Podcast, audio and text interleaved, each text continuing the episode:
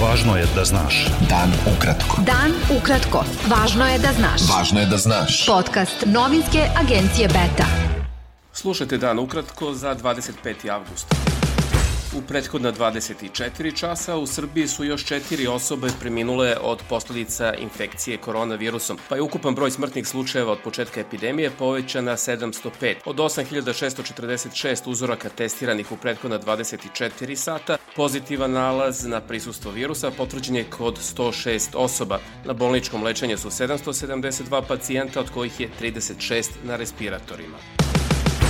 Više od 1,7 miliona novih slučajeva zaraze COVID-19 i 39.000 novih smrtnih slučajeva prijavljeno je Svetskoj zdravstvenoj organizaciji prošle nedelje od 17. do 23. avgusta, što predstavlja smanjenje od 5% po broju zaraženih i 12% po broju umrlih u odnosu na prethodnu nedelju. Usporavanje zaraze je zabeleženo u svim regionima, izuzev u jugoistočnoj Aziji i istočnom sredozemlju. Predsednik Sjedinjenih američkih država Donald Trump mogo bi na sastanku u Vašingtonu 4. septembra da izdejstvuje nametnuti sporazum Beograda i Prištine koji bi prikazao kao istorijski, kao što je bilo u slučaju sporazuma između Izraela i Ujedinjenih Arapskih Emirata sredinom avgusta.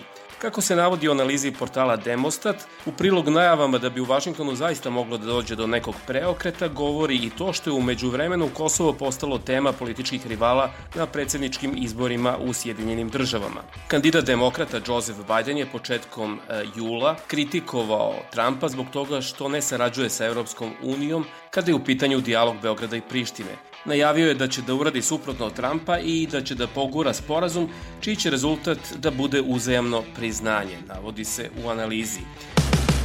Nadzorni odbor telekomunikacionog operatera Telekom Srbija sazvao je vanrednu skupštinu akcionara za 15. septembar zbog donošenja odluke o emisiji korporativnih obveznica od oko 200 miliona evra radi finansiranja duga, saopštila je utorak brokerska kuća Momentum.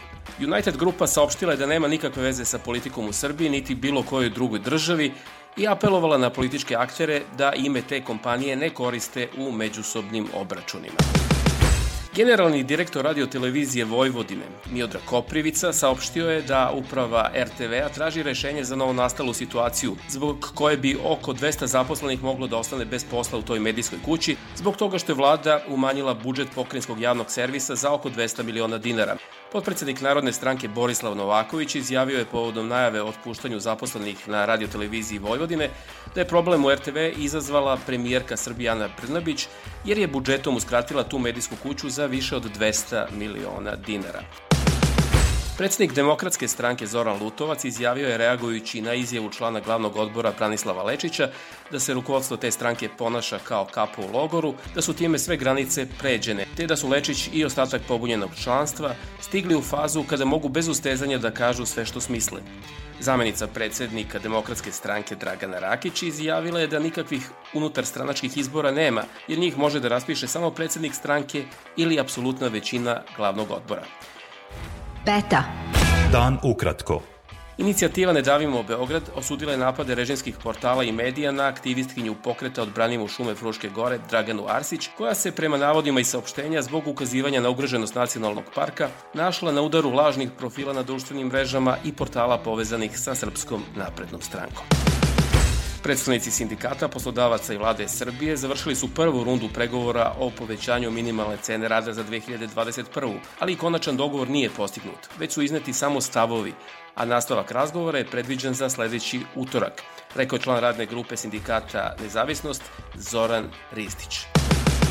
Prosečna zarada bez poreza i doprinosa u Srbiji u junu iznosila je 59.740 dinara, dok je prosečna bruto zarada bila 82.572 dinara, saopštuje Republički zavod za statistiku.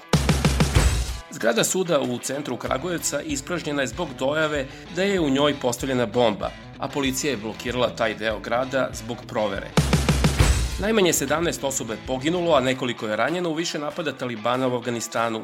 U severnoj provinciji Balk u eksploziji kamiona bombaša poginula su dva afganistanska komandosa i jedan civil. Izjavio je portparol pokrajinskog guvernera Ahmad Farhad. U tom napadu ranjeno je najmanje šest komandosa i 35 civila, a uništeno ili oštećeno na desetine kuća u okolini. Slušali ste Dan ukratko za 25. avgust, sa vama je bio Ivan Vasović. Slušajte nas i sutra. Pratite nas na portalu beta.rs. I društvenim mrežama. Važno je da znaš. Dan ukratko. Podcast novinske agencije Beta.